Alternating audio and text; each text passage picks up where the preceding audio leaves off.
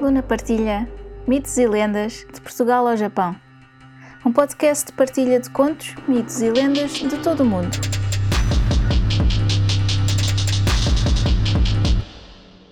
Uma nota antes de começar.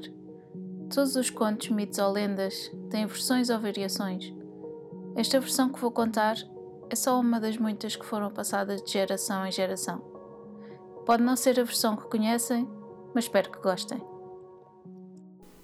Eu sou a Luna Guerres e seja muito bem-vindo à Luna Partilha Mitos e Lendas de Portugal ao Japão.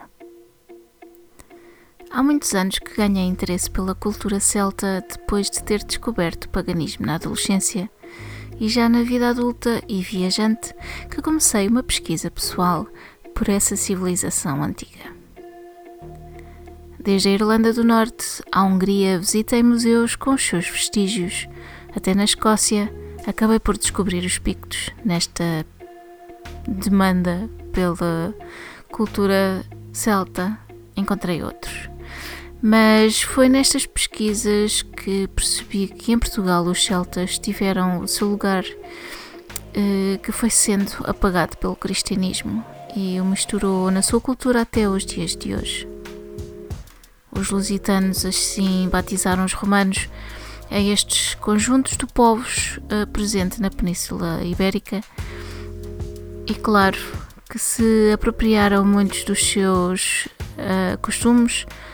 No fundo, a cultura de hoje é uma manta de retalhos e um grande pedaço de tecido é de celta. Ora, nestas pesquisas li o livro Deuses e Rituais Iniciáticos da Antiga Lusitânia escrito por eh, Gilberto de Lascaris e editado pela Zéfiro. E lá descobri esta lenda. O menino e a corça. Um mito ainda presente no Memorial Popular Monsantino e atribuído ao Santuário Necrópolo de São Pedro de Viracorça, otorga, por via desviante de, da lenda de Santo Amador um outro significado e essas pias sarcófagos.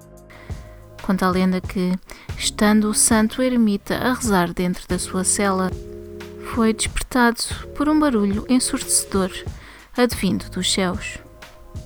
Saindo da sua cela, deparou-se perplexo com a visão de um hoste de demónios que levavam nos braços uma formosa criança.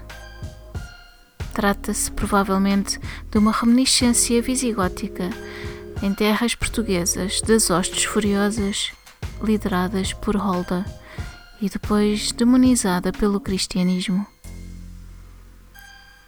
Persignando-se com piedade pelo destino dessa criança e solicitando a Deus que a salvasse, ela desprendeu-se dos braços do demónio que o transportava, caindo milagrosamente nos rochedos próximos.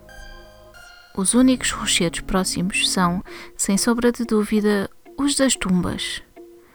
Como o ermita não tinha como alimentar a criança, todas as manhãs uma corça vinha amamentar a criança à sua gruta. Vindo a batizá-la com o seu próprio nome e a tornar-se na vida adulta também um piedoso ermitão. Dentro da igreja ainda é possível ver os dois sepulcros lado a lado dos dois amador, um claro reaproveitamento cristão de um espaço mortuário arcaico de duplo sepultamento característico dessas necrópolis. Todo o espaço de Viracorça é um santuário megalítico que terá sido usado mais tarde como necrópole visigótica. As suas grutas transformadas em ermitério moçárabe e depois cristanizadas. Há também a probabilidade de este lugar ter sido usado na época romana como uma gruta mitraica, de cujos ritos iniciáticos constava o sepultamento e a purificação pelo sangue de um touro sacrificado. O mito do nascimento de Mitra a partir de uma pedra pode ter sido invertido e transposto na fase cristã na lenda de uma criança recém-nascida deixada cair no rochedo pelos demónios. A própria igreja apresenta vestígios claros de focetes e caparings no seu pavimento, o que demonstra ter sido construída sobre um altar gentílico. Note-se a relação triangular entre o ermita, o demónio e a criança, representando, obviamente, pelo entrelaçamento do seu simbolismo, uma referência metafórica e algo que aconteceu nesse lugar.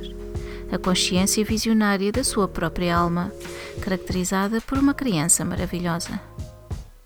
Um segundo triângulo simbólico entrelaça-se depois: a gruta, a criança e a corça que ainda hoje visita a gruta do ermita, fica surpreendido por encontrar no chão da sua cela um conjunto de pias rupestres dispostas em semicírculo, imitando um crescente lunar, clara prova de ter sido um rochedo do altar gentílico.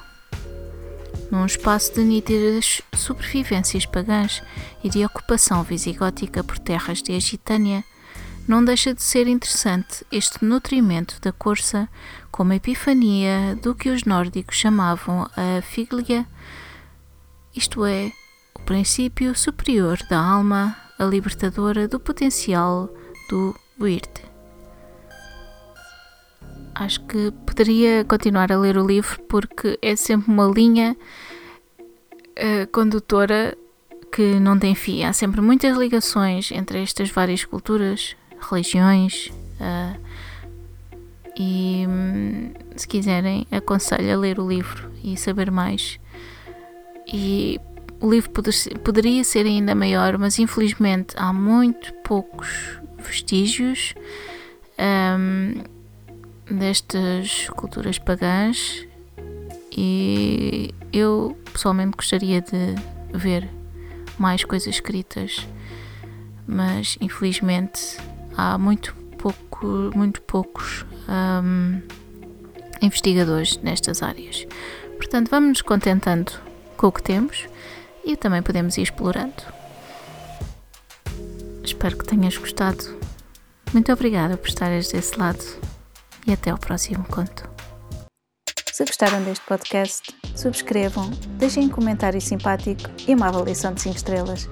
Gostariam de partilhar um conto, um mito ou uma lenda? enviem para o e-mail mitoselendas.lunaquirres.com. Descubram mais no Instagram Luna Partilha.